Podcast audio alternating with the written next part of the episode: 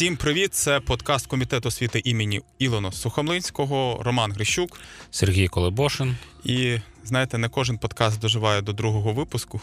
Сереж, я тебе вітаю. Друга покупка, да. Це більш важко зробити, ніж першу. Ну, Це, ну Мені да. здається, що реально десь половина подкастів після першого випуску. е, Ну, Ми ж не знаємо, скільки нас послухало. Так, другий подкаст записуємо 2 вересня. Да? Вчора було 1 вересня. Сереж, я тебе вітаю з першокласницею. Дякую, я тебе вітаю з е, вихован... вихованцем Ні. дитячого садочку, хоча ну, в них 1 вересня немає. Так, немає просто, а от для першокласниці це Ні, це, це супер. Я вчора майже ну, майже плакав. Ну, ні, ну це це один раз. Я знаєш, я коли вітаю, я коли там директором школи працював, вчителем, е, то в мене така була. Е, я вітав там ця фраза перший раз перший клас. Я там казав там 25-й раз перший клас, 24-й раз перший клас. Але це такий, ну вже внутрішньо. Але реально перший клас. А вчора прям перший раз перший клас, і я а. Круто. Отож, е, про що сьогодні будемо говорити? Про початок навчального року, про вчителів, які залишилися на окупованій території, про вчителів, які е, за кордоном. А знаєш, що вибач, що перебиваю, так. Е, проговоримо про теми, які надважливі по суспільству. Це студенти і питання з за кордоном, випуском за кордон студентів. Е, про про що ще поговоримо? Давай ще про батьківські чати поговоримо. Да, нас спитали про батьківські чати. Е, я став е, користувачем батьківського чату, до речі, вчора. Давай з цього і почнемо. Да, так, батьківські чати, ну, да? По-перше, це тебе така... додали в чат, да? Да, да, да, мене додали в чат. Я в чат тепер перший А клас. В Вайбері ж надіюсь? В Телеграмі. В сенсі. В Телеграмі. Батьки... Да. Як це? Батьківський чат має бути в Вайбері. Це просто Слухай, я золотий стандарт. З класною керівницею не не, не, не буду спорити. Да, додали ну... в Телеграм, я в Телеграм. Знаєш, таке відчуття сам був директором сам був е, там е, якийсь там чиновник і так далі. Але ой, директорка школи, я так трохи так. Прям директорка школи дала. Так, е, ну там спілкувався там з директоркою, і так ну мені так. Ну от в кожен кожен надягає свою маску, свою Дивись, роль. Я як людина, яка ну не не є в батьківських чатах, ну може поки, але я думаю, що я точно з того піду. Я так знаєш, чата ОСББ треба треба звалити. Я думаю, що чат чат Слухай, ну, шкільний. Ну, я насправді за якісну комунікацію з батьками. І чати в цьому сенсі це ну так само, як е, коли фізики розщепили атом, да? Е, і атомна енергія, ядерна енергія це погано чи добре? Ну, якщо ми говоримо про її використання для в для електроенергії, да, е, те, що відбувалося на Запорізькій АЕС там до 24 лютого, то це ок. А якщо якісь там тварюки там з цього бомбу зробили чи шантажують півсвіту, то це не ок. Так само і чати, і месенджери.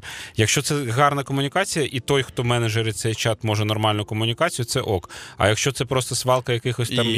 істеричних там е, заяв, ну це звичайно, що не ок. Дивись, я не знаю. Я може думаю, ну я теж погоджуюсь з тим, що комунікація має бути, але можливо це якийсь знаєш формат інформаційного чату, там де просто може там директор школи або е, класний керівник писати, писати якісь повідомлення, можливо, без можливості всім писати. Знаєш, такий інформаційний Слуха, інформаційний ну, чат. Ну якщо ну це як все. Якщо нормально користуватися можливостями, я пам'ятаю, я коли прийшов до школи директором, саме це 2009 рік був. Я так треба сайт школи робити, так далі. і так далі. Потім в якийсь момент я зрозумів, що сайт школи це окей, хоча це ну е, про фінансову автономію. Грошей на це не було, бо школа не була фінансово автономна. Але ми завели сторінку тоді ще в ВКонтакті, пам'ятаєш таке. Да. Е, І ти знаєш, ну, по-перше, воно супер працювало. По-друге, ми завдяки цій сторінці, наприклад, в нас був учень, е, в якого е, ну він напівсирота був, і в 11 класі в нього якусь пухлину знайшли, і, і треба було кошти, мільйон да? гривень. Мільйон гривень для школи. Причому ну такої не супер. Е, там це не якась там елітна школа. Ми зібрали половину. Про це вийшов вийшла новина, і якийсь ще бізнесмен додав другу половину, і ми хлопця врятували. Тому, якщо користуватися цим адекватно, то ну це так само і про чати. Я я за чати, до речі. Тобто резюме, я за чати, але за і за розумне їм користування. Да, напишіть ви в коментарях ну, на YouTube, якщо дивитесь, слухаєте цей подкаст там, або е, на тій платформі, на якій ви слухаєте. Це ок чи не ок батьківські чати, які з цим виникають проблеми. Давай ще до, до перед тим як перейдемо до якихось серйозних таких тем. Е, А чати не серйозно? Ну, чат дивися, я думаю, що це така тема для роз, розогрєва, ну знаєш, ну, да, бо да. бо це простіше. Знаєш, е, розійшлася по мережі ця Фотографія з серпневої конференції. Давай, е, як це? Як ми називали цю рубрику, там, де ми Е, пояснювали? Освітня просвіта. Освітня просвіта. Давай Да-да-да. перед тим як пояснимо, що таке серпнева конференція. Ну, це тако, е, така історія. В серпні так підводять підсумки попереднього року вчителі, зазвичай освітяни, і е, поздоровляють один одного з початком нового року. До речі, вчителі кажуть один одному 1 вересня з Новим роком. Да, тобто, Е, ну, це такий захід. Велика конференція, яка спочатку Да. проходиться на всеукраїнському рівні, там Міністерство освіти робить, потім там на місцевих рівнях і потім на районних рівнях. І от розійшлася фотографія районних там е, Дніпровського району, якщо не помиляюсь, Святошинського, там де всі вчителі були в однакових футболках. Це такі камуфляжі поло, Мілітарі. мілітарі, мілітарі футболки, і там е, Співпадіння. роз, розділи, розділилися думки. От Сереж, як ти думаєш, це ок чи не ок, що от на заходи вчителі отак от одягаються? Слухай, я ж не знаю, якщо Однаково. вони між собою в своєму там чаті домовились, просто давай там ну е, це зробимо як знак єдності з ЗСУ, це ок. А якщо їм так е, вказівка прийшла, це не ок, це про суб'єктність вчителів. Ну це про те, що я ненавиджу, коли вчителів або там медиків їх звуть від цим словом огідним для мене адмінресурс. Ну мене задовбало це. І чим далі далі ми будемо від адмінресурсу, тим далі ми будемо від парадигми цього руського міру. Тобто Але- реально, реально та ситуація може бути двояка. Якщо це дійсно флешмоб, вчителі добровільно захотіли це зробити, одягти і відчувають себе частиною спільноти, то це Мгм. ок, то це круто. І з іншого боку, якщо когось е, сказали, так, ми одягаємося так, я говорю, я не хочу. Я купила собі на серпневу конференцію там ну плащ. Вишиванку якусь там да, гарну. да, Да. Тому от, е, я оцінку не можу давати, я ж не знаю, не як це було. Але я згадую, наприклад, березень, квітень і навіть зараз сесійну залу Верховної Ради, коли люди, які жодного стосунку до ЗСУ не мають, е, і взагалі з'явилися в залі тільки в травні, коли вже е, з-під Києва Мгм. пішли орки, і всі ходили в однострої, в хакі і так далі. Мгм. Це теж іноді досить смішно виглядає, особливо зараз. По дрес-коду Верховної Ради ти не помічав, що е, як мода змінюється. Е, як тільки якась нова футболочка у президента, А, е, да-да-да-да, наступне це- засідання I'm з'являється, Ukrainian, да, да, там да, потім з'являється там, частина колег, які, Да. які мімікрують і такі ж самі. Так, Ну окей. я в мене гріх один. Я одного разу в спортивному костюмі прийшов. Це був Це березень. Це коли ну така тривожна була Слухай, історія. в мене, щоб ти розумів, я відчув себе 24 лютого, знаєш, як на вокзалі, коли ти в- куртці, е, в шап, не, в шапку, да, да, да, да. е, в кепці, куртка з портфелем, отак от сидиш і Ну я з голосуєш за введення 24-го воєнного жодного разу стану. краватку не надягав. До речі, жодного разу. Я не можу згадати, щоб я надяг Ні, е, надягав. Так, бач, ми пішли вже не з освіти, а в е, дрес-код Верховної Ради. Так, повертаємося тепер до освіти. Може так цікавіше людям. Так, може. Якщо цікаво, пишіть про це. 1 вересня пройшло. Як ти вважаєш? От твоя оцінка того, що, що було от вчора? Ну, найголовніше, що воно пройшло спокійно, що воно відбулося. Ну тут мені подобається саме позиція президента, що е, те, що він казав у зверненні, що ми е, е, в кожного свій фронт, і е, те, що зараз робить ЗСУ, воно робить якраз для майбутнього, для дітей. Тому те, що ми пішли до школи, це теж е, відповідь е, тій навалі, яка от відбувається. Я дуже задоволений, знову ж повторюсь, що воно в нас відбулося. Попри все всі проблеми. Я дуже задоволений, що в нас всі школи е, відкрилися. Окей, хтось в онлайні, хтось в офлайні, але все ж вони відкрилися. Це нормально. І мене мені болить, е, ну що і як відбувається там на окупованих територіях, і з яким серцем туди йдуть на роботу вчителі е, і діти. Про це зараз і поговоримо. Тобто, ну в принципі, я тут з тобою погоджуюсь. Запуск системи освіти це надважливо те, що було. Те, що вона запускається зараз, знаєш, так з толкача, якщо можна так Мгм. сказати, бо у нас кількість невирішених питань величезна, але сам факт запуску, сам факт того, що пішли в школу діти, сам факт того, що пішли або онлайн в школу діти, він шикарний. Але залишається велика кількість питань, проблем. І от давай зараз про Ну так, до речі, це не так просто підготувати школу. До речі, до нового навчального року. Теж кажу, як людина, яка це робила в мирний час. Зараз це набагато складніше. А підготувати систему це взагалі такий важкий виклик. Да. На жаль, е, за останніми там даними, які були на комітеті, 1300 да, шкіл, які залишилися окупованих. е, фізично на окупованих територіях. Частина із цих шкіл вони переїхали там на підконтрольну територію і е, вчать дітей онлайн. Але частина шкіл залишилася. Але будівля залишилась Будівля- на окупованій, і нічого не заважає окупантам там е, відкривати щось нове там своє. Да, проводити навчання. Давай зараз поговоримо про. Про оцю от найнеприємнішу історію, почат, коли наші українські школи в Маріуполі, в Мелітополі, в Херсоні відкриваються і під під російським, під російським триколором. Ну, я б на дві частини розклав, е, поговорив би про учнів і поговорив би про вчителів, бо ну це різні речі. Ну про учнів мені здається, що е, якщо е, ви. Е, Бажаєте вчитись, вчитесь. І пам'ятаєте, от як вчора теж класно сказав в своєму ролику Коля Сірга, що ви партизани освіти, ви освітні партизани, ви все одно українці. Я раджу всім, е, хто е, ще на тимчасово окупованих територіях, е, вступити до українських школ дистанційно вчитися. Для цього є всі можливості. Не є проблемою знайти в мережі таку школу, подати документи і вчитися, навіть знаходячись на тимчасово окупованих територіях. Або знову ж таки Є в тій, або в тій школі, яка в якій ти навчався, але яка переїхала, тримайте контакт. Обов'язково, обов'язково. Але не робіть з цього новину, будь ласка, бо е, за вами пильнують, е, і щоб не було проблем. Просто спокійно вчіться дистанційно в школі, яка вчить е, за українською освітньою програмою. Чи ходити до школи на окупованій території, чи не ходити, я не знаю. Я думаю, що я б робив все для того, щоб не ходити. Хворів би там, ну умовно хворів би, е, побоювався б е, 18-ї хвилі ковіду, там і так далі. і так далі.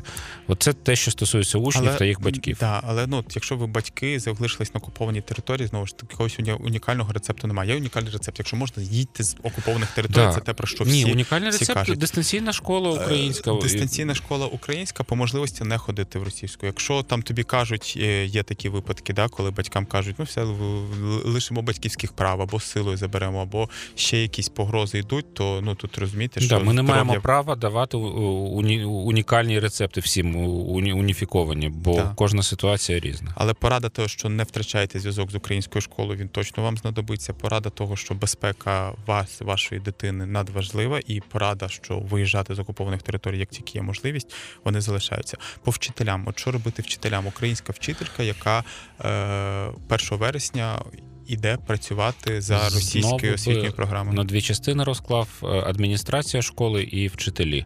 Адміністрація школи, якщо вона погодилась працювати, з моєї точки зору, це колаборанти. Якщо директор школи, заступники директора погодились працювати там за російськими освітніми програмами і так далі, е, вони підпадають під закон про колаборантів. Ну, з моєї точки зору, це неприпустима Вчителі, історія. вчителі, ну, вчителька історії почала читати. Це важко. От, ну тут в мене нема гарно. От ти казав правильно на початку ефіру, що в нас не буде е, тем, де є класна відповідь, а є ну там щось таке.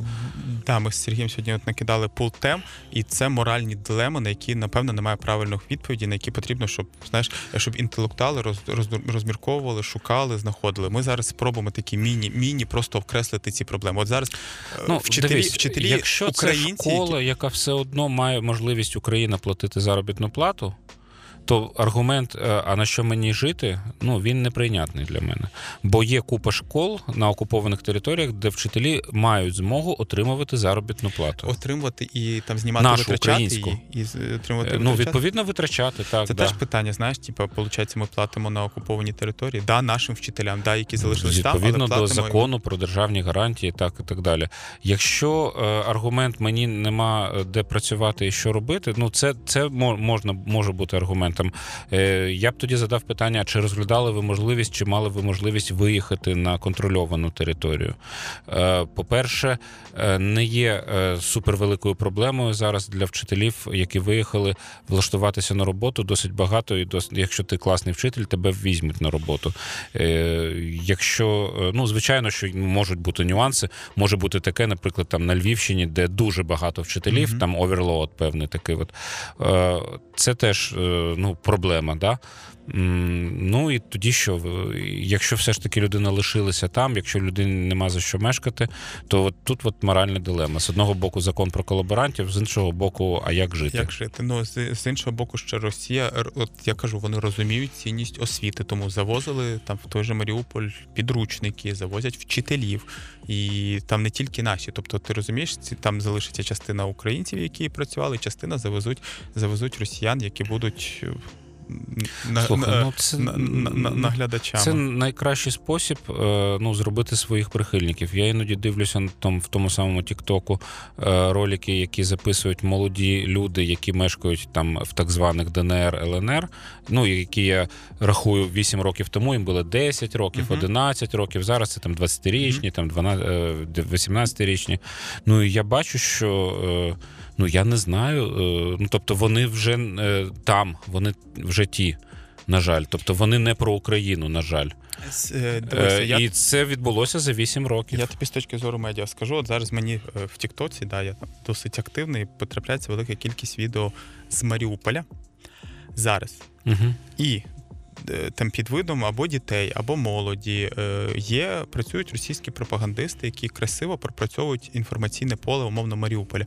І це інформаційне поле, знаєш, як пропрацьовується? Дуже розумно. От дуже розумно. По-перше, вони кажуть дві речі. Вони не кажуть там Маріуполь Україна чи Маріуполь Росія. Вони кажуть, наш Маріуполь. Вони кажуть, ми поза політикою. Вони кажуть, нет війни. Ми кажемо, слава Богу, Маріуполі жизнь возвращається. А Слава значить, Богу, уже не стреляют. О, смотрите, е, школа строїться. Немає ні фрази Росія, немає фрази Україна, немає фрази Путін чи хто. Є просто оце от наратив, який ну все не так плохо. Ну ліж би далі не стріляли, ліж би не було війни. Ми без політики. Вот Жизнь Маріуполь як є. І, да. і, і я такий думаю, ага. А потім бачу велика кількість таких акаунтів і таких посилів, коли знаєш, там я їду, отут от був розбитий дом, а зараз тут уже чисто. Отут от вставили вікна, там школа відбудовується. Тобто, тобто, оце от не прямо кажемо, прийшла Росія, Маріуполь це Росія, все. Ні, розумніше. І оцю от підігрівають, це як перший етап. Тому ти е, оцей момент е, треба розуміти, де це реальні люди, реальні позиції, а де це просто наративи Кремля, які потрібно для, для того, щоб Ну, освіта це та ж сама історія, це ті ж самі наративи, які можна щодня просто от вдол- вдолблювати. Так от. Це не про м'які навички, це Да. просто так. Хард. Отож, е, підтримка нашим українським вчителям, які залишились на окупованих територіях, якщо ви е, дійсно в душі бажаєте повернення України, якщо ви дійсно е, хочете, щоб цей жах закінчився, будьте освітніми партизанами.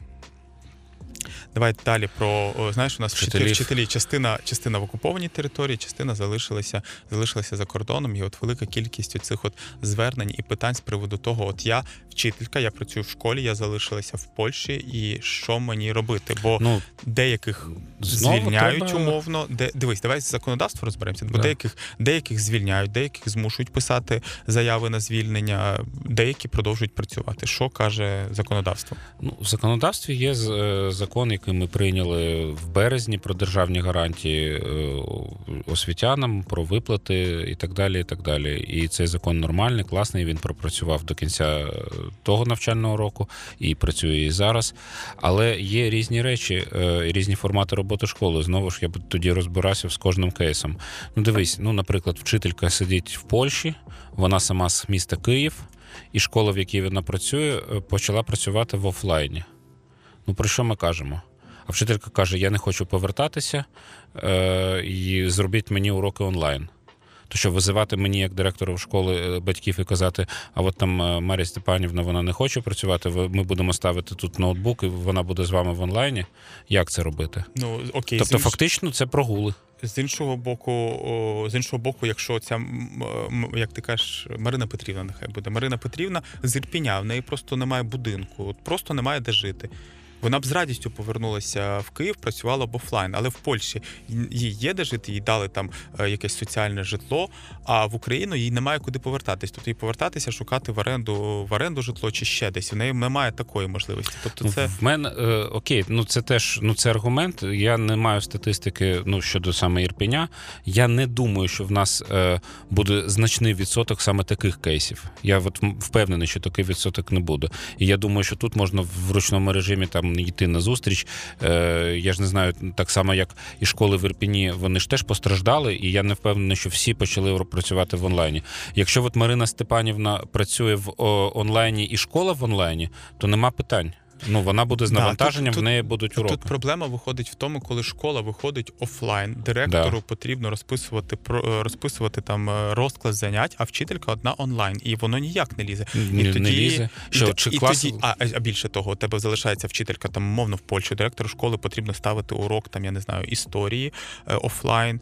Е, і є вчителька, яка приходить з Маріуполя, каже: Я в Києві живу, я хочу влаштуватися працювати. А ти не можеш звільнити, Да. ну, бо ми такий закон прийняли, що ти не можеш звільнити вчительку, яка Ні, ну тоді онлайн. прогули просто ставляться. Людині, людині в, розкладі є урок. В неї там, наприклад, там математика, там в понеділок, там Мгм. другим уроком. Вона не з'являється. А, тобто урок офлайн ставить вчитель, вчителька ну, не це, приходить. ну, це така вже кризова ситуація, І- і якщо от звістика, ну, глухий тобто, кут такий, да, да. ну, Але знову ж таки, перше, це питання може вирішитися, якщо нормальні відносини, якщо нормальні відносини директор-вчитель, і якщо у директора чи там зауча з виховної роботи, який ро- з навчально-виховної роботи, який робить розклад, е, є розуміння, ага, да, все, ти можеш працювати онлайн. Ми там і там можемо надати дати Да. таку частину років, бо у нас частина школи навчається, готова Ну, навчатися. тут да, важливо розуміти, що йдеться про ті міста, містечка, де більш-менш безпечно. Да, бо Е, про Якщо Харків, Херсон да, чи- або ой, Харків або Миколаїв, сподіваюсь, Херсон скоро теж, е, то там, е, там в онлайні воно Так, все Херсон працює, так і там все типу, нормально. наші школи, які виїхали, які навчаються, там онлайн. Так, да, там онлайн, там онлайн і працюйте з, з Польщі, з Словаччини або з Києва. Окей, е, нам треба зміняти закон про Я не вважаю, гарантії? що треба вміняти. Я думаю, що адміністратор школи може визначатися ну, в кожному окремому кейсі, бо цей закон він класний. Він якраз дає ці гарантії. Е, Дивись, і от про вчителів я і про звільнення або роботу вчителів є дві речі, про які часто кажуть. Мене змушують писати заяву на звільнення. От я онлайн, мені директор сказав. Що таке змушують? От що таке змушують? Це А що е, дивись. тортури якісь там Ти- чи як? е, Ну кажуть, є закон, є невихід на роботу. Ну, ну це е, я би трактував як вчитель, якого ну що мене змушують, але насправді мені просто кажуть: ну от є такі правила гри. е, от це в оригінальному світі взагалі. От багато кажуть, що е, директор змушує написати заяву на звільнення, бо директор не може звільнити, а я не хочу, і от змушує, і давить, і тисне, і каже: пиши, пиши, тебе немає, і все. Тобто є одна грань. А, до речі, тут Типу, коли, коли типу, розуміє я знаєш, що одне він... слово таке класне скажу, яке як слово класне, як інституція, мені здається, не працює. Профспілки. От я до того веду. Тому, е, шановні вчителі е, і директори, історія зі хтось змушує написати заяву на звільнення, вона неприйнятна в жодному вигляді. Якщо вчитель. Там, маючи навіть ці державні гарантії, не виконує певну частину роботи, звільняйте її за те, а не просто змушуйте. Ну, А, ну тобто ти, розумієш, мав на увазі, що просто от, е, за власним бажанням уходжу, да? Ну, Да. змушують написати Да, за власне. да, да. І А, ну, такий, так. ну вона пішла за власним Якщо бажанням. ви Але по суті вона що- продавила, продавила цю вчительку. Якщо ви вважаєте, що ви праві, а директор школи не правий, відстоюйте. Ніколи, да, Відстоюєте? ніколи, ніколи не пишіть за власним бажанням, якщо це не власне бажання. Нехай звільняє директор, пише за якою статтею вас звільнили, чому вас звільнили, для того, щоб у вас були підстави. Бо коли мені кажуть, а ну вже після того мене звільнили зі школи незаконно. Я кажу, о, круто, на якій підставі? Ну я написала заяву на звільнення. Ну і що, все. і, і як я як тобі допоможеш, якщо ти добровільно писав заяву на звільнення? Да, там під тиском, під цим, але ну але це ж ваш автограф стоїть. І от тут питають, повертаючись до слова профспілки. І Сереж, ти чув о, профспілки взагалі, от в цей ці півроку? Профспілки мали на увазі Ну, пару разів е, зі мною контактували профспілки на окрузі. Е, Моєму, ну по окремих Мгм. питаннях, бо всі один одного знаємо. Я з округу сам е, вчителем вийшов, скажімо так. Але системно, я, якщо чесно, ну я не моніторив, але я не бачив в публічному просторі е, їхньої якоїсь позиції. І. Давай згадаємо, наприклад, історію про відпустки вчителів. До речі, зі мною зв'язувалися. Я тут скажу е, профспілки, е, голова якоїсь районної профспілки Волинської області. Надзвичайно так я ж активні. кажу, да, ну, локально і, локально і, є. і, та, і, і це от був правильний на, на районному рівні. Області Волинської е, голова профспілки мене як депутата в гарному сенсі слова е, задовбував цим питанням. Локально в гарному є, сенсі але- слова. І от і але системною оцього ма, ма, Ну, давай згадаємо, це закон е, він проходив не через наш комітет, а через комітет соцполітики, бо це трудові відносини, це не про освіту. Давай, ой, І ми по- комунікували дивись, давай пояснимо, пояснимо, що це Да. за закон про відпустки, бо ми почали вже про нього. А е, от коротко Ну, відпустки закінчились, тому про вчителів, відпустки вчителів, да, важлива історія. ну, Ну там закон, я точно не пам'ятаю, там закон більший, е, ніж про відпустки вчителів. Там є просто одна норма, яка дозволяє, ну, взагалі-то в воєнний час відпустка 24 дні. У вчителів Е, завжди була відпустка 56 днів. Ну, там можна трохи більше, якщо в, там, в тебе ще якісь там бонуси є, там е, діти, там е, три, три дитини і так далі. Е, 56 днів. Е, і ми фактично цим законом е, повернули можливість громадам надавати вчителям відпустку 56 днів. Тобто на визначення громади або лишається 24, або 56. Не Да. ультимативна норма, а можливість ми Тобто надали. спочатку було 56, потім прийняли норму, що під час воєнного стану у всіх 24, в тому числі вчителів, е, піднялася. е, Ні, ну ми не під- прийняли, воно так і було в законі про воєнний стан. Просто Да, так і воно просто да, е, і у нас просто вівся воєнний стан, і було це от колізія.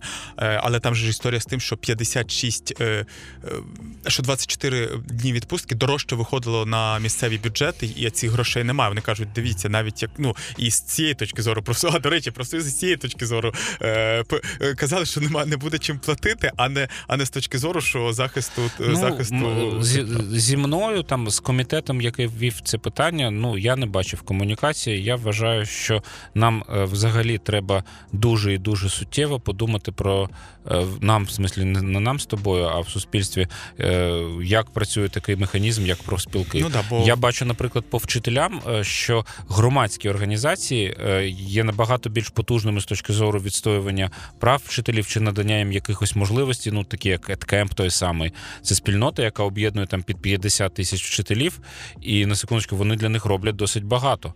І це така, от ну ГО профспілкова, фактично можна сказати. Ну come on, ну я ну, ну не розумію. Я не знаю, як в інших профспілках, в інших галузях, там може тільки в освіті, так і дійсно є там потужні там діячі, як той от чоловік, який тобі там писав, звертався. Але загалом ця інституція не працює з моєї точки зору. Ну, враховуючи, що вони там щомісяця з зарплати вчителів мають якийсь відсоток, Да. і потім, коли доходить до питання захисту трудових прав, коли вчительку змушують писати, вона не звертається до Ну, профспілок. От якщо нас слухають вчителі, от згадайте, скільки в своєму житті ви зверталися до профспілок, скільки в своєму житті профспілки відстояли ваші права. Е, Наприклад, ви прийшли там, мені нам мале навантаження, допоможіть мені, директор не дає навантаження. Скільки раз ви отримували профспілкову, там, наприклад, там е, якусь там поїздку там в санаторії і так далі. Е, і, так далі, і, так далі. Ну, для мене профспілки це не стільки про санаторій, це стільки про захист трудових прав і про відстоювання Да. трудових прав в а, на в рівні нас, парламенту. а в нас це от такий каргокульт, е, що профспілки це ті, хто мені дають влітку путівку. Да. Е, Напишіть, може, ми не знаємо кейси, знаєш, і ми зі своєї Та ні, ну а є, звичайно, а є потужні, да, але кейси, загалом, да. я про загалом кажу. Да. Так, ну що, най, найважче питання. Давай про нього поговоримо. Те, про що знаєш, гудить суспільство, це е, воєнний час і виїзд за кордон студентів, е, які навчаються в Україні, які навчаються за кордоном, які там ніде не навчаються. На 2 вересня. Яка у нас ситуація зараз? Ну, ситуація така, що вони не виїжджають. Вони не виїжджають. Тобто, ну Да. е, була якась там певна надія на те, що кабінет міністрів прийме не прийме рішення, але цього рішення Я думаю, до ця надія пір, вона е, пов'язана більше було з таким сплеском е, комунікаційним напередодні 1 вересня. Хоча Мгм. насправді для студентів, які вчаться в іноземних вишах, 1 вересня це ні про що. Там е, зарахування йде там жовтень, листопад. Там Дивись, давай, давай тоді розбирати цю моральну ділему. Е, от давай, я нехай тут займу позицію, позицію, що треба випускати. Треба випускати. Да, ми ти тоді давай- зараз да, трохи Дивись, по- не пограємось. Треба, да, Да, по-перше, е, не треба випускати, да? а, а, а, а хто ти такий, щоб не випускати? Е, Чому не випускати? В нас воєнний стан, і всі ці категорії підлягають е, мобілізації. В сенсі, я ну, дивись, я відстаю. Є студент, який вступив е, на денну форму навчання. Там в давай в Києві і візьмемо. І нехай от е, в Тарту, в університет в Тарту вступили два цих. Перший має відсрочку від мобілізації. Чому він не може виїхати? В нас е, немає відстрочки від вони підлягають мобілізації. Просто в нас є хвилі мобілізації. Це перше. Друге, е, ну логіка. Знову ж повторююсь, колеги. Ми зараз просто граємо, що один адвокат диявола, один адвокат не диявола. Ну, да? Тобто, так. ну це ми, ми просто намагаємось цю дискусію максимально такими крупними мазками, як кажуть. Е, друге, е, ми відкриваємо скриньку Пандори. Тобто, якщо ми починаємо випускати когось Угу. то відразу починають там завтра художники прийдуть, післязавтра айтішники прийдуть, там вчителі і так далі. випустили, а бізнесменів, е, наскільки я розумію, на 2 Відклали. відклали, наскільки я знаю, да, наскільки теж я знаю. Тому мені здається, що. Гарним тут два є рішення: або надати можливість всім, хто не підпадає під цю хвилю виїжджати, або не давати нікому. Ну так а чому б не дати? Якщо дати всім виїжджати, то тоді ну таке законне питання виникає: а, а хто тут лишиться, хто буде боронити цю країну? І е, чому е, одні студенти вони пішли добровольцями і зараз в окопах, а інші окей, come on, я студент там якогось київського там чи львівського вишу, я поїхав е, до Європи, буду там спокійно чекати, поки перемога буде. Тобто тут, тут питання треба розділяти. Давай окей, розділимо студенти, які навчаються в Україні. Е, очно, і студенти, які вступили в е, за кордон. Окей, які навчаються очно, ну нехай. Але як тільки ті, які навчаються очно, залишать в українських університетах, залишаються, а ті, хто має е, вступив до закордонного університету, Слухай, вони виїжджають. Ну ні для кого не є таємницею того, хто більш-менш в темі, що очікуючи рішення про випуск студентів, які вступили до іноземних вишів, вже створився сірий і чорний ринок лівих таких довідок про те, що людина мала молода зарахована до того чи іншого вишу. В нас з'являлися з такими довідками вже е, як 50, 59 років, як сказав прем'єр-міністр. Це найбільший вік людини, яка з довідкою якогось там лівого абсолютно вишу е, з Європи намагалася виїхати. 59 років. Тобто рік почекати, да, буде 60 і вже е, зможе виїхати. Е, тому е, і ну цей ринок ну прям він величезний.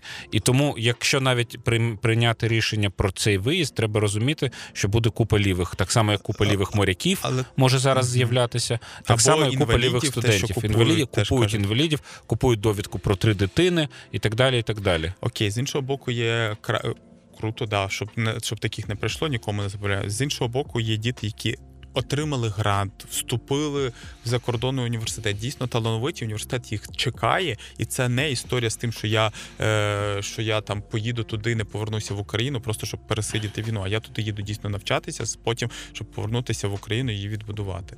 Такі ж діти теж є. І такі діти виїжджають. Такі діти звертаються до міністерства освіти. Міністерство освіти їм погоджує відповідно з ДПС, е, державна прикордонна служба. Я розумію, що були кейси, такі... коли коли виїжджали там восени, восени весною виїжджали uh літом. Е, більше сигналів отримав, що що є, що є навіть маючи всі там е, дозвіл від воєнкомата, лист запрошення і все, що з цим виникають проблеми.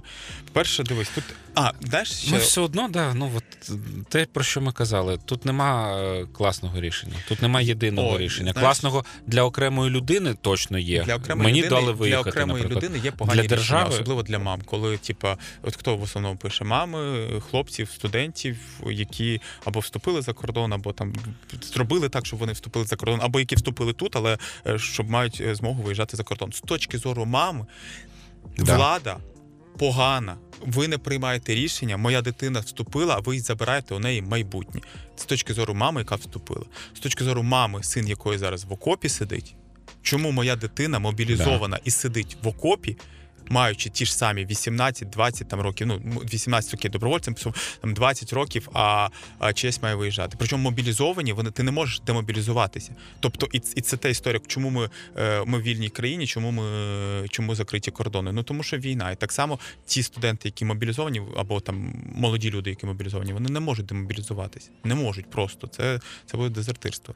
Тому ну, да, да, тут от ті приклади, які ти наводив, наприклад, про двох братів. Е- це для мене дуже е, дуже болюча тема. Ми прийняли е, закон, по якому і президент його підписав, по якому, якщо хтось один із е, сім'ї, там мама, батько, брат рідний чи ще хтось загинув на війні, то знову ж таки не підпадає від мобілізацію там рідний брат або там мати, або батько першого першого родства. І це прийняли закон, але він не працює у випадку, коли мобілізовані. Тобто, якщо до два, того, як до цей того, закон був да, прийнятий. навіть після того, якщо було прийняти, ну після того, uh як прийняти, двоє мобілізовані, один загинув, іншого немає про це моменту демобілізації. І це максимально максимально несправедливо, але момент, яким чином зробити цю демобілізацію, він також е, Ну, в нас немає поняття У нас- локальна демобілізація. немає, Вона- да. вон- або вона є, або, або немає. Да. І це проблема. Давай повернемося до студентів. Бо я так розумію, от я почав говорити, що з точки зору особистої конкретної людини, а з точки зору системи, чому це погано з точки зору держави, крім того, що всі поїдуть. Це погано. е, Всі поїдуть. По-перше, буде е, сірий ринок. Е, І от просто ця от е, торгівля довідками і так далі. і так далі. По-друге, е, це скринька Пандори з тієї точки зору, що інші категорії теж будуть казати про те, що якщо ці, то ці. І це важко. Або, ми відкриваємо, або от ми якимось чином суспільно домовляємось, що зараз війна, і давайте якось от, ну, розуміти, що все одно всі чоловіки підлягають загальній мобілізації. Ми з тобою підлягаємо загальній мобілізації. Якщо буде от четверта хвиля, ми всі, незважаючи на те, що в нас теж є відстрочка, да, якась загальна мобілізації ми підлягаємо, тому що ми в діапазоні 18-60, і ми чоловіки. Тут ще питання, знаєш, е, не в тому, що і в тому, що там вийде, не буде кому захищати країну, і оця от економічна складова. Знаєш, дуже мало е, спостерігається цієї розмови про те, що людина, яка за кордоном, вона витрачає кошти за кордоном, а не витрачає кошти всередині країни. Коли ми говоримо про економічний фронт, надважливо, щоб у нас була. Наскільки може бути в військовому стані здорова економіка. Те, що таке здорова економіка? Це коли є попит, є пропозиція, коли є люди, які готові витрачати там навіть нехай тисячу гривень в місяць, там да студент, який тисячу гривень, але він ці тисячу гривень витрачає в Україні. Він там е, купує в українському супермаркеті, стрижеться українського барбара, і все це гроші залишаються в рамках української економіки. Якщо він там, він витрачає кошти. Я тут з тобою кошти- згодний. Ну і знову ж таки, на на, на, е, на прикладі однієї людини це взагалі копійки. Але коли таких Ні, людей ну, 100 це тисяч, ж 200 тисяч, а враховуючи, скільки у нас зараз мам з дітьми, які за кордоном і які отримують звідси кошти. Тобто чоловік, дітей. чоловік працює тут і надсилає абсолютно логічно своїй дитині кошти, своїй жінці кошти, які вона витрачає за витрачає там, кордоном, там. підтримуючи економіку дружніх країн, яким ми вдячні. Але але у нас це все це все просідає. Ми на економічному фронті ще просідаємо. І це історія ще про молодих людей. Ти знаєш, от я би міг би знайти би от компроміс. Ми з тобою говорили про це. Що е, якщо е, людина молода вступила до вишу, який входить, наприклад, там до топ 300 мирових світових рейтингів, які визнані, є Топ визнані рейтинги, топ 300 1000 це- це- Да, їх не так багато, тобто йдеться там про декілька тисяч е, на всю країну. І тут би я міг би погодитись з таким компромісом, бо тоді ця історія про сірий ринок довідок вона не, не працює, бо виші, які Ну, по- потрапляють до, до топа, вони такими речами не займаються. Але я чітко усвідомлюю, що ну 7, 8, а то 9 з 10 цих молодих людей вже не повернуться до України. Тоді- Навіть після перемоги. Ти знаєш, Бо це молода людина, там нові соціальні зв'язки, там, е, е, там е, дружина з'явиться або чоловік з'явиться, там е, працевлаштування відбудеться. Тобто, це будуть одиничні випадки, коли ця людина буде приїжджати. Так, якщо вона приїде, це супер для української економіки, бо це людина, яка буде формувати шалену додану вартість з своїм Мгм. якісним дипломом. Але ну їх не буде фактично. Знаєш, яка ще проблема може бути? І от коли доведені до відчаю мами або студенти, які вступили за кордон, коли вони будуть через Білорусь, через Росію пробувати пробратися. Я не думаю. Не Ну думаєш, я ну я не думаю, що так буде. Ну моя недумання, воно базується просто на якомусь такому от емоційному відчутті, не на раціональних Мгм. доводах. Але я не думаю, що такі випадки будуть. Якщо тільки ця людина не з тимчасово окупованої території, але Коли- ну вони не підпадають під логіку нашої розмови зараз. Отож, питання з виїздом складне. Питання на момент запису ефіра не вирішено і Ну точніше, воно просто Воно- ну воно, воно- лишається в тому стані, в якому було. Що е, постанова Кабміна не проголосована. Постанова Кабміна не проголосована, і чи буде проголосована, якщо буде проголосована в якому вигляді, це зараз не зрозуміло. Це в руках військово, навіть не військово-політичного, а більше все таки військового Військового керівництва, е, так, керівництва держави. Так. Е, з точки зору індивідуальної людини, мами і всього, це, це величезний, величезний удар. З точки зору системи, це можливо якесь раціональне рішення. Знаєш, в чому проблема? Ну, от знову таки, те, що ми повертаємося, це до комунікації.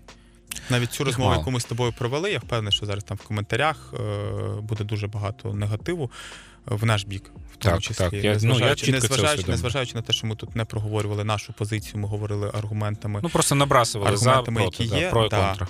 Е, треба комунікувати, треба пояснювати, треба знаходити, знаходити слова для того, щоб пояснити ці.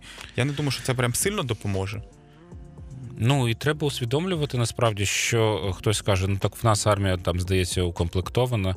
Е, Друзі, одна людина, яка зараз знаходиться в окопах, потребує мінімум 5-6, а то й до 10 людей, які в тилу будуть забезпечувати для неї там е, озброєння, там економіка, щоб працювала, і так далі. І так далі. Тобто, це як дорожнє будівництво. Одна людина, яка там асфальт робить, Мгм. фактично генерує ще додаткові 2-3 робочих місця ну, в інших галузях. Тут ще більше.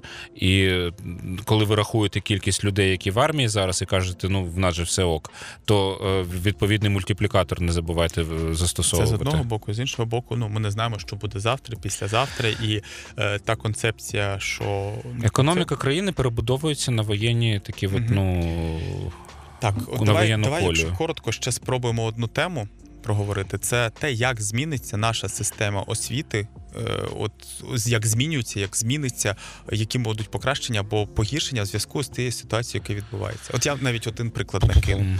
Да, це тема така не коротка. Не коротка? Окей, Да. давайте тоді це буде анонсом. Ми на наступний, наступний подкаст розгово- поговоримо про систему освіти, яка вона має бути в плані е, через те, що у нас війна. Тобто я хочу там про, е, про воєнну підготовку в школі, про якісь е, Тут же да, про, купа тем, про волонтер. кожен- Тобто, да. да. про те, що через війну, через те, що відбувається, Це- українська система може Це про зміст освіти. Ти кажеш. Ми можемо говорити про мережу, яка про зміст, буде про мережу і про майбутнє форму, так. вищої освіти. Тут купа е, розмов, і ну, було б дуже цікаво е, ваші думки з цього приводу почитати, До порефлексувати да, от така історія. Ми, ми, завдання ми знов. анонсуємо Да. тему наступного випуску. Ви напишіть, що думаєте про, е, про те, про те, чим наша освіта зараз вже буде відрізнятися там, від світової. Умовна історія з тим, що бомбосховище це у нас вже буде просто must, must навіки. Слово е, умовно, цивільний захист, мінна безпека це те, що має бути.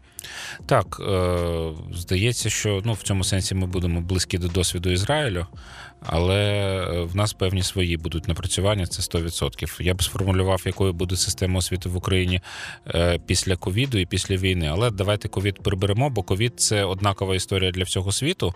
Тому Мгм. давайте саме про виклики воєнні, про зміст освіти, як ми маємо змінити освіту. І тут не треба ну, міркувати тільки про давайте приберемо всіх там е, російських письменників. Давайте глибше дивитися, що має відбутися із змістом освіти. Ну, причому дивись, я підтримую абсолютну дерусифікацію нашої так, так, так. Я ж не кажу, я ж не, не в сенсі, що не треба цього робити, Ага. але А не що- що, зводити умовно, все що тільки до, до- цього. до- да? тільки до Е, тотальної- ну, з- е, які м'які навички. Е, Про ментальне здоров'я треба поговорити, про психологічне Все, ми, ми вже, знаєш, ми, ми вже говоримо більше, більше про анонс розтягнувся трішечки. Да, да, да. Так, добігає до кінця другий випуск. Теми, які ми сьогодні піднімали, не мають правильних відповідей. Да, і ми заздалегідь вибачаємо, що ми не надали класних рецептів. Ми скоріше їх підняли в е, сподіваємось всередині вас для того, щоб ви теж поміркували і подивилися на це з іншого боку. Не було тут е, прямо ідеальних відповідей ані про вчителів, е, ані про заробітні плати, або закон про колаборантів, ані про студентів. Ну але по суті, ми маємо ці рішення напрацьовувати. Ми маємо і, і, історія з перехідним правосуддям, яке повинно бути після деокупації наших територій, з відповідями на ці питання, з умовним якимось роз'ясненням для директорів, по що робити з вчителями, які на онлайні. Це ж теж різні. Є я онлайн платіть мені зарплату, я не буду працювати. А є ті, які намагаються, розуміючи свою позицію, намагаються бути корисними. Я І- думаю, нам є сенс наступні випуски наші брати заздалегідь записані коментарі від можновладців, оскільки будемо використовувати своє положення. Тобто, я думаю, що на тему от, по окупованим територіям було б цікаво послухати та Ірину Вірічук е, або по виплатам заробітних плат послухати міністра освіти. Це нормальна історія. Будемо записувати. Якщо вам це цікаво, ми будемо записувати в них коментар Круто. і додавати. Мені на день народження подарували е, мікрофон для подкастів. Знаєш, я такий, такий переносний, який можна там до ноутбука і не тільки в студії, як ми записуємо подкасти, а Я так думаю, що ти такий добрий став. Да? да, тепер можемо бути. Окей, е, дякую всім. Е, Підписуйтесь на Ютубі, на, на наш канал, на платформах всіх, яких ви слухаєте. Слухайте цей підкаст. Сергій Калібошин, І Роман Грищук. Комітет, Комітет освіти, освіти імені Ілона Сухомлинського. Сухомлинського. Знаєш, як в школі разом Да. закінчили. Ти кажеш, поговоримо, а я Е, кажу, повчимося. Да. Да. Всім Пока. пока.